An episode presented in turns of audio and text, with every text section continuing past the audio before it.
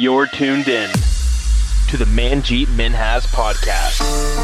Welcome to another edition of the Manjeet Minhas podcast, a show where we sit down with entrepreneurs, business experts, and industry leaders to dissect their journey and gain some insight into the challenges they faced along the way.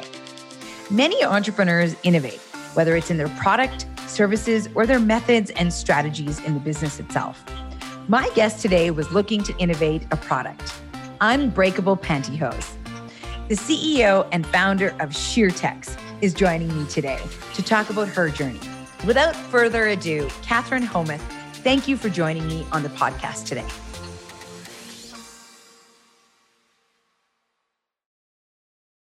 Katherine, thank you so much for being here with me today to chat about your journey. Uh, I see that you are uh, in your Montreal factory and your headquarters, so I appreciate you taking the time to chat today. So let's start uh, kind of back in the beginning. Where is Katherine from? Where did she grow up? Where did she go to school? I grew up in Mississauga, so just outside of Toronto. I have one sister, she's three years older. Uh, my mom is a hairdresser and a school bus driver. And my dad had worked in finance and in banks most of the time when I was growing up uh, and is now just retiring off of being a, professor at Sheridan. So I grew up really not expecting that I would end up in the world of entrepreneurship. Didn't really have many people around me that were running businesses or starting businesses, but I always had this just curiosity, I guess. People that I tended to admire in the world were uh, I think from the early days when I was like 10 years old, I loved Richard Branson. I loved Oprah Winfrey. I loved these stories of these people who seemed to build something from nothing. And I was the kid that was selling cards to teachers that I had made by hand. My sister brought a mm. bag back from school that I thought was so cute. And I took my mom to the craft shop so we could sew a bunch of them so I could sell them to my friends. So from a really early age, I always had an idea or something that I was doing in the background. Oh, interesting. Yeah. And and so what did you think that your career would be? Um, since obviously in, at that age you didn't think that you'd be an entrepreneur. What did what did you imagine yourself doing? I thought that I was going to end up in banking. Um, kind of inspired by my dad. I thought I would end up in securities, maybe as a stock trader. And when I was, I think I was 16 or 17, I got a job at a bank and I was a bank teller. I think I was maybe a bit too young to be a bank teller, but I, I, I was one anyway. And I picked up a copy of uh, the Canadian Securities course. And I was like, I am going to be the youngest person to ever pass the Canadian Securities course. And I think I got five pages in, and I was like, nope, not not happening. I am not able to finish this course. It's so boring. I just couldn't get it. into it. And mm-hmm. in that moment, I realized this was probably not going to be my path. But what had been happening in the background is I had joined a business club at my high school and one of the events that they made available to us was something called the Impact Entrepreneurship Conference. And it was hmm. the first year that they had ever let high school students go. And I went and I had the opportunity to meet tech entrepreneurs. Uh, I met the Kielburger brothers, and they were just building Free the Children. And uh, I was so inspired by all of these entrepreneurs and their stories. And it was the first time I think I'd ever heard the word entrepreneur in any mm. real way. Right. And after that, I just started surrounding myself with, you know, these types of events and these types of people. And I actually joined that organization and started planning their conferences with them. And by 2008, when I was 18, I was chairing the same conference. And I ended up recruiting probably dozens and dozens of entrepreneurs to come speak at that conference. All of my friends quickly became developers, mostly going to the University of Waterloo, which was not where I went, but I think I regretted it because I just was so envious of the, the tech culture. And from then on, I just knew it. That was my path. And from there, going through university, I'd say that my greatest frustration is I didn't know what startup to put my energy into. I didn't have an idea. Right. And instead, I just started consulting for other entrepreneurs, surrounding myself with people doing interesting things. Had a couple false starts uh, throughout university. And by the end of university, I'd say I was reasonably depressed that I hadn't found the thing. Um, right. Because at that point, it had felt like four years that I knew this was my path, but I couldn't figure it out. And so, what I decided to do was just go work at a startup after school and I figured by working in a startup, I could get really close to the source, learn from an entrepreneur directly. And so I, my first job out of school was working for Ecobee, the inventors of one of those smart thermostats in the very early days. Uh, and this was before the Nest thermostat. And I was there uh, for 10 months. I finally took the leap and, and started my first real venture. Got it. And that first real venture was ShopLocket in 2014, correct? Yeah, exactly. And so, what were you hoping to achieve uh, with ShopLocket? I don't think I really. I was so naive. I don't think I knew what I was. I wanted, which I honestly think is the best thing, not only about being young, but about being an entrepreneur. I truly believe in researching and getting, you know, as many of your ducks in a row. But I truly believe that being naive is often the greatest blessing because if you knew everything about what you're about to get into, you probably wouldn't start. no. And I I just knew that I needed to start something. I, mm-hmm. I needed to do it. And it, that original idea came from the fact that um, actually at that first conference I had planned back in 2008, Tobi Lütke from Shopify was mm-hmm. one of the speakers and we had kept in touch and at the beginning of that year, I think the year was um, 2011, Shopify had launched their theme store. And I found out about it very, very early. I think they had barely launched it. And one of the things that Tobi had said was that they didn't have many themes on the theme mm. store. And I thought that's a cool opportunity. So I was graduating from school, starting my job um, at Ecobee, and I worked with a friend who was a developer. I was had no tech skills at the time, I paid my friend to build the theme, and the deal was we would split profits and I would handle all the support. And we launched this theme and it took off. And all of a sudden, I had all of these customers that I was supporting and I was helping them get their store ready, meanwhile, doing my day job. I realized that this was the the time where people had shop.theirwebsite.com mm. and right. their website was very different to the actual shop on Shopify. And I couldn't understand why they looked so different. Why couldn't we just embed commerce on the website that people had already invested so much in, in putting up there and that had their brand? And I tried to work with Shopify to kind of build this embeddable version of Shopify. It turned out it really didn't work within the Shopify world and infrastructure. So I ended up deciding that I would try to make this solution on my own. And mm-hmm. that was the genesis of what ShopLocket was. It was this idea for embeddable commerce. And it ended up becoming more of a pre-order platform. So this was also the time where Kickstarter was taking off. Mm, and right. our customers were the exact opposite of what I thought they would be. I thought we would have the least sophisticated customers who had maybe a WordPress blog and they just wanted a quick way to sell things. And it turned out that our customers were the most sophisticated. Mm. They hmm. were web developers with beautiful website. They wanted the maximum amount of control. And then they wanted to add commerce in an easy way. And it took us probably about a year after uh, like deciding to, to take the jump to start a startup to actually figure out that that was our customer.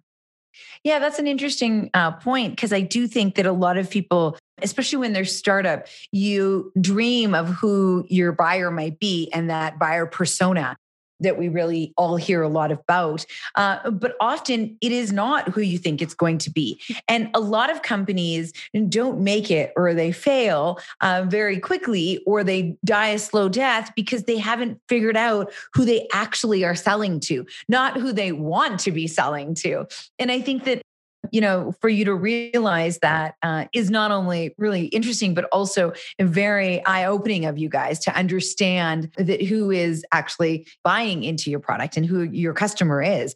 And so, during uh, other than who your customer was what other obstacles did you hit in, a, in the early stages of your entrepreneurial journey Well, my dream in the very early stages was that we were going to get into Y Combinator, uh, the accelerator out of Mountain View, and and then it was just going to be, you know, a rocket ship. It was going to be easy.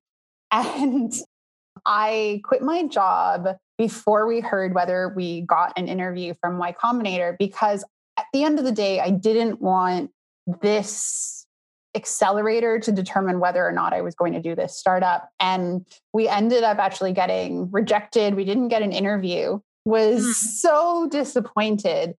And it was probably two days after we got rejected that I saw that one of the partners from YC was going to be in Waterloo. So this is hmm. very rare. They do not come to Canada very often. And I was like, I am going to drive to Waterloo and I am going to convince them that they need to interview us. And this was a pretty rough time for me personally because my co-founder who had said they were going to start this with me and had helped make the first prototype actually decided she no longer wanted to be part of the company after we didn't get into YC. And that same week, my boyfriend had broken up with me. So oh, I was having a pretty bad week. Um, yeah. Um, but I got up, drove to Waterloo, and I had a friend who was going to try to coordinate me running into this partner. Mm-hmm. And I sat there all day from like 8 a.m. to 7 p.m. And at the end of the day, my friend comes up to me and they're like, sorry, didn't really work out today, but come back tomorrow. Not right. realizing that I didn't live in Waterloo. I had driven there for this purpose. So I drove back to Toronto. Oh, and goodness. then the next day, I went back to Waterloo. And the same thing sort of happened. It was getting to like 4 p.m. I'm like, oh my gosh, like, is this going to happen another day in a row? And I saw this partner from YC walking down the hallway um, mm. and talking to someone about going to catch their flight. And I was like, no, they are not leaving before we talk. And I followed them down the hallway gave my pitch and they're like, yeah, this is kind of cool. Let me go chat with folks. And the next day I got a call. We had gotten an interview my my co-founder had like jumped back on board we were flying off to mountain view i'd never been down to silicon valley before mm. just like getting to meet all of these other founders that were interviewing getting to meet the partners i was so energized and this is not a like perfect fairy tale ending story we didn't get in ah. but the experience right. of having someone believe even that little bit and right. then going down and getting energized I was so in. I was going to make this happen. And I ended up coming back, still being like not feeling the best, obviously, after the Naturally. rejection. And I had a friend come over who we'd only met um, about three months earlier, but we had quit our jobs on the same day to go jump into our own startups. Her name's Heather Payne. She's now the CEO of Juno College. And I was bemoaning my experience, and we were drinking a bit too much wine. And she says, partway through the the the dinner you know what? I'm going to invest. I'm going to put 10k into this. And i was looking across the table to someone who was basically my age and didn't seem right. like they would have this money and was like really? What? She's like yeah you know it's like half the money that i have but still i believe in you and i'm going to do this. I'm like that's crazy. You shouldn't yeah. do this. Let's wait till like maybe the wine has worn off tomorrow and see if you still want to do this. And she did ultimately end up making the investments where best friends still today. We've invested in each other's businesses multiple times over. And I don't even think the 10K was what mattered. Again, no. it was just her believing. And we ended up getting into another accelerator here in Toronto. We ended up raising a million in financing within about six months of that conversation.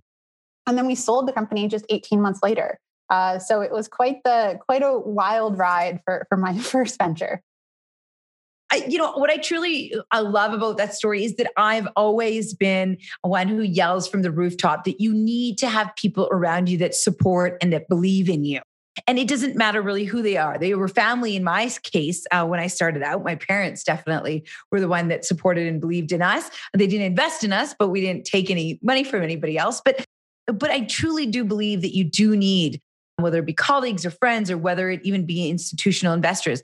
Every startup or every entrepreneur definitely needs that backing, somebody to say, yes, I believe in you. And, and that's really great that you know in and you say it's on a fairy tale ending but i truly believe it was because it is something that got you not only started but made you believe in yourself rather than um, necessarily going eh, eh, to out, out outward you know uh, people to do that for you. And also i think the the interesting part is it really showed your grit and determination. It's so similar to my uh, first story as to how i found my first supplier. I went to texas so i took two flights instead of drove down to texas to find a supplier and i essentially you know stalked him the entire day because i really wanted him to be my supplier and then very shortly after my mentor too. And so i do think that a lot of these things how we get, you know, people involved in our lives or how things happen. Some are serendipitous, right place, right time, but often as entrepreneurs, you have to put yourself in the right place and the right time yeah. in order to happen. And and and that's very purposeful. So that's really quite interesting how you how you got that, but also how you didn't let it break your spirit.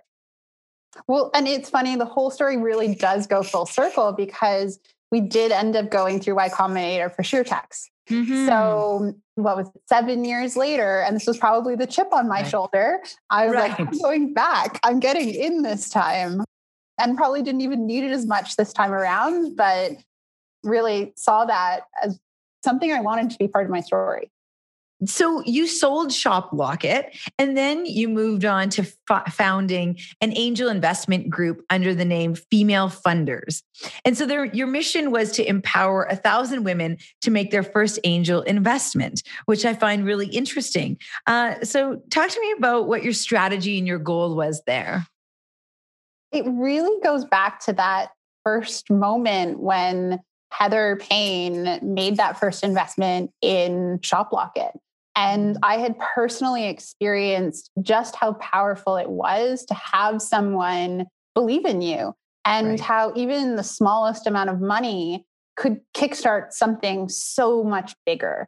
Mm. And what I'd also noticed after I had sold ShopLocket and started doing a little angel investing myself was that so often I was the only woman on a cap table.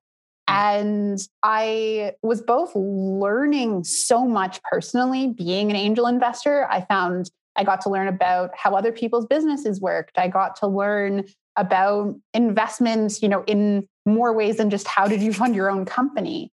And I realized that a there were a lot of female entrepreneurs not getting funded because maybe their ideas didn't resonate or their network didn't include you know a lot of the male angel investors that are out there but also women who were missing out on this incredible learning and networking opportunity that right. was angel investing and i think when i started talking to a lot of my friends there was this kind of fear about angel investing as a black box that they didn't mm. really understand didn't know you know how they would find good deals didn't understand the mechanics of how it works.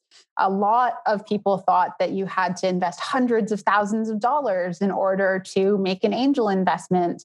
Some people had seen friends put way too much money into one company and lose everything and been kind of scarred by watching that. And i thought that if you could just pull back the covers and show people that this is not a dark art. Um, right. This is this is something that you can do, and you can manage your risk, and um, you can actually learn a lot. You know, uh, take take ten thousand that you would have spent on a you know fancy vacation yeah. for yourself, and put that into a company instead, and you get this sort of little mini degree uh, in business, which is which is kind of cool.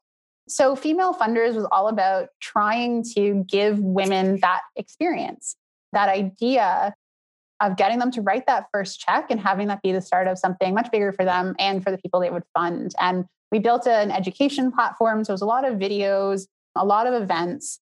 I ended up writing a book for O'Reilly called Funded The Entrepreneur's Guide to Raising Your First Round, which was a tool both for entrepreneurs but for investors. And about a year and a half into that project, was having a lot of fun doing it, but also realized that I just had this itch to start something again and uh, ended up selling uh, female funders to Highline Beta, which is a venture capital firm here. It was, you know, uh, to call it, uh, you know, an acquisition would be like, an, like it's an overstatement. It was really just, you know, selling it to give a better custodian uh, to the mission and right. to make sure that as I lost focus, going into starting another venture, it had someone who could really continue to push the mission behind what we were doing. And they've done an incredible job uh, in taking it over.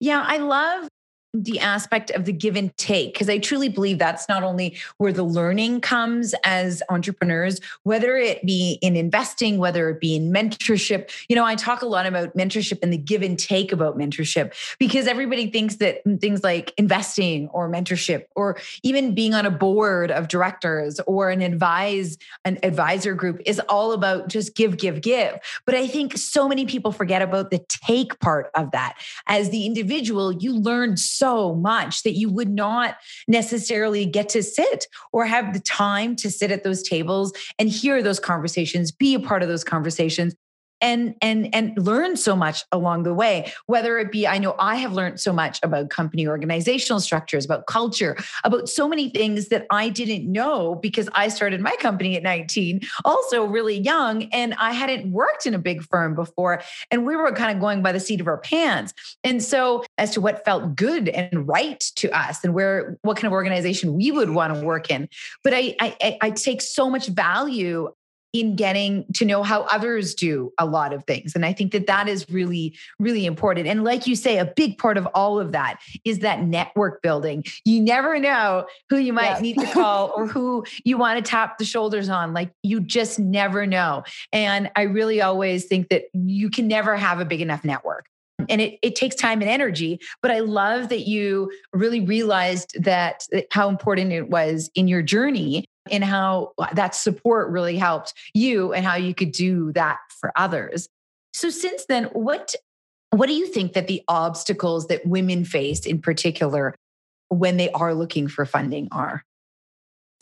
Yeah, and I would say that my thoughts on this ebb and flow with time. To to be to be honest, I think that in the very early stages of building a venture, it can actually be a big advantage. There are so many programs that have been created, probably in the last decade, to support female entrepreneurs. And I think that being willing to take advantage of those opportunities you know there are going to be lots of things that you know it might be harder in a lot of ways but i think that if you're willing to embrace the opportunities that have been created for female entrepreneurs um, you can make it a level playing field to some degree so whether that's grant funding i can't even count the number of times that i was the only woman on a panel and look around and I'm like, I'm pretty sure I'm here because I'm a woman, but that's okay. I am here and I am being able to get exposure and I get to, you know, I could probably get first meetings sometimes easier because there are, this is on the funding side, there's a lot of investors that are attempting at least to diversify their portfolios. I think there's still a lot of gender bias and whether that actually goes all the way through and whether you actually end up getting the check. But mm-hmm. I think it's kind of from the perspective of how to look at it positively as an entrepreneur, I think there are there are a lot of opportunities that you can still take advantage of to make it a level, level playing field. I think that it's really not only brave and honest of you to be eh, actually to actually admit that because too many people don't admit, especially I think women, whether you know they be women or whether they be a part of you know the BIPOC community or any other you know racialized community even is that, that they don't always want to acknowledge the fact and i will be the first to say the same thing is that yeah if I got my foot in the door and whatever door that was that I was knocking on, and I got to be a check mark in a box that they were looking for, I didn't care how I got my foot in the door as long as I got it in and I was willing to take it, definitely. And I know, uh, you know, that can be controversial sometimes. People say that, well, that's not fair and this and that. Well, you know what? I don't have, I didn't have a lot of other advantages being a young Indian woman as an entrepreneur. So if there are even now, if there are some ways that I can get my foot in the door and sit at that table or get some opportunities that are brought to me because I'm checkmarking a box for somebody, great, I will take that. It's up to me, and I believe in a meritocracy definitely afterwards to prove that I deserve to be there and that I can give, you know, give back and and and not only help support, you know, that organization, But I do think that I agree with you in that whatever advantages that you can find, uh, like it, whether it be grant funding or whether it be programs as a startup entrepreneur, take them all. Like, because there's already so much going against you rather than for you. So if you can find a couple things that that that give you you know a step up never mind a leg up i would I, I encourage people to take it yeah exactly and i think you know there there are so many things that i think like we could probably talk on and on about the things that are challenges but i think that entrepreneurs are naturally so resilient and mm. they really try to make the best out of a situation and you know at the end of the day, I think starting a company is hard. And it's hard for me to look at my journey and say, well, this was because I was a woman and that's why this was hard. Or it was just because starting companies is really hard. It's sometimes it's hard to, to parse it all out. So like you said, I'm just gonna, I'm gonna take what I can and I'm gonna run with it. right. And then so next we come to SheerTex, uh, where you decided to fix the problem of pantyhose that constantly rip. And so SheerTex then revolutionized pantyhose by creating the unbreakable pantyhose, which is quite fascinating to me still.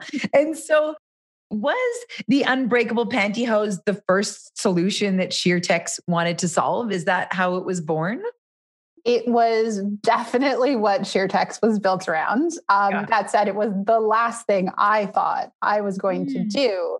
So when I sold ShopLocket, I sold it to PCH, which was one of the world's largest um, manufacturers. And they make things like connected devices and accessories, really, really interesting company. And kind of similar actually to my experience at Ecobee, I found myself just in the hardware and connected things space, very high tech manufacturing. And as much as I had fallen in love with manufacturing and fallen in love with the process of creating a product, I'd also become pretty jaded about the fact that so many of the things I was watching people work on seemed like technology for technology's sake, as mm. opposed to solving any sort of problem. And after female funders, I was ready to jump into something. And I actually jumped into a real estate uh, technology kind of initiative first. I even incorporated it the idea was that I was going to buy a resort and I was going to chop it into being the world's first, basically, Airbnb powered resort and build out a technology platform around it. And I got probably five months into that. I'd even started doing my real estate license. Meanwhile, in the background, I had this just idea that pantyhose were really annoying. And I was solving it more as a like a passion project than as a company because I really didn't think it was going to be solvable. And about six months into both, realized that the big idea was actually SheerTex, was actually this hosiery company. And decided to go all in on that and abandoned the, the real estate project that I had thought was the actual idea. And so I've always believed that the best businesses not only as far as profit goes, longevity goes, revenues go, are the ones that are solving a problem. And, and the entrepreneurs that solve a problem are the ones that are going to win. And so, talk to me about the process of how you not only started, because I have watched your Kickstarter videos uh, more than a couple times, and they're quite fantastic. So, to make the decision to fund your company with a Kickstarter campaign, the crowdfunding platform uh, to launch and raise capital. Uh, how did you make that decision? So, the very first prototypes of the SheerTex knit that became our unbreakable pair of pantyhose um, were pretty horrible. They looked more like cheesecloth than pantyhose. We had taken fibers that were from ballistic grade applications miniaturized them into what was white, not stretchy, broke every machine that you'd put it on, and mm. like just did not look at all like hosiery. And in order to solve all these problems, how do we color it? How do we make it stretch? How do we make it finer? Um, we simply needed capital to be able to do this. And the fiber also was probably two orders of magnitude more expensive than nylon. So, even just in terms of materials to be able to experiment and make right. some prototypes was going to be incredibly expensive. So, mm, I knew I needed a little bit of money, and I started with raising an angel round, and then we got into Y Combinator. And over the course of that year, I also realized that this was going to be really hard to manufacture, not the kind of thing that mm. I would easily be able to outsource. And I also realized that in manufacturing it, we were probably going to be trying to figure out things that were you know very unique to us that we probably needed to be able to protect and mm-hmm. decided that we should actually set up our own manufacturing facility and that is not cheap no. uh, so we ended up raising 4 million coming out of Y Combinator and use that to set up our very first factory. And we launched the product. This was now two years after I had started. And I think we outgrew that first factory in six months. It was just insanity. And I probably caused most of the insanity, but I knew that we needed to grow quickly in order to, mm-hmm. you know, it's kind of silly, but bring in more capital in mm-hmm. order to be able to grow more. It was kind of this beast that needed to get fed. And we grew really quickly. And we ended up raising um, just a year after that first round a $10 million Series A. Um, and mm-hmm. we used that to move into Canada's largest hosiery factory. Uh, it's about a 115,000 square foot facility in Montreal. So I picked up my life and made this whole decision probably six weeks, moved everything to, to Montreal. And all of a sudden we had this clock. Like we had to basically earn our right to this factory. Like right. we were making 3,000 units a month in a building that could probably support two 20 million a year. So wow. this was not going to be sustainable. You were all in. I was all in. You couldn't have been more all in. And we ended up uh, having about 10 people come with us uh, from our first factory to Montreal. And in the span of 60 days, we grew from 10 people to 120 people. And everyone was reporting to, I think, two or three people in the building. It was chaos. But we also grew from about 100,000 to over a million in sales in the same a month, a month in sales in the same 60 day period. We ended up raising a series B and this all happened within like 3 months. And we're on the other side of the series B and we're taking a deep breath. We're like, okay, we've gotten ourselves to the scale that we deserve to be in this building. We've raised our $30 million series B all is good. Like, let's build a management tier. Let's really just sort this. 60 days later, COVID hits and mm-hmm. manufacturing gets shut down in Quebec. And we have a whole new set of challenges that we have to right. face. So it's been this just incredible journey, but we've been so lucky to have this customer base that's just really, really been there from the beginning, from that Kickstarter, right?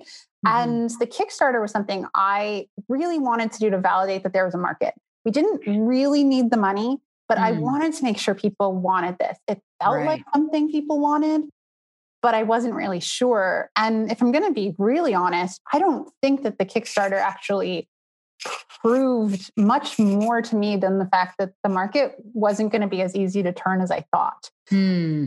I thought we were going to launch on Kickstarter and do millions on Kickstarter right. because this was so obvious. And instead, it taught me that, you know, we're going to have to teach people, we're going to have to build their hmm. trust, we're going to have to get the price right. And this thing that I think oftentimes people look at and they're like, that's so obvious. Unbreakable hosiery. It was hard. Every yeah. step of bringing the customer along from that journey, they wanted to be there, but we had to show them, we had to build that trust, we had to improve our product pretty much every month since we started shipping to make sure we're meeting them where they are. But um, yeah, it's been quite quite the ride for us. And so, how did you at scale then eh, with with with so many parts of that journey that you had to do not only you know that that's a feat for marketing because you had to not only tell people what it was but how it worked why it was worth the money that you were charging and you know just so many other pieces to this puzzle as to that that information piece but then also finding the customers And then, you know, if you were standing in front of me in Dragon's Den, I would say to you, and I think all my fellow dragons would say, well, how do you bring them back if it's unbreakable? Then you're going to have to have unbelievable scale and growth and margins and efficiencies in and then customer satisfaction in order for them to come back to buy some other color, some other design, some other products. Like the R&D side of your company will have to grow too. So so how did you manage not only growing your existing customer base, but then bringing back the people also that you'd already educated? Yeah, I think, you know, why is anyone ever going to need another pair? Why would anyone ever buy it at this price? Hosiery is a declining market. This is an irrelevant category. All the um, things I would say to you. Like, it's just like all of you those heard things. it all. Yeah. We've, we've heard it a million times over. This has never been a, a sexy business to, right. to try to pitch.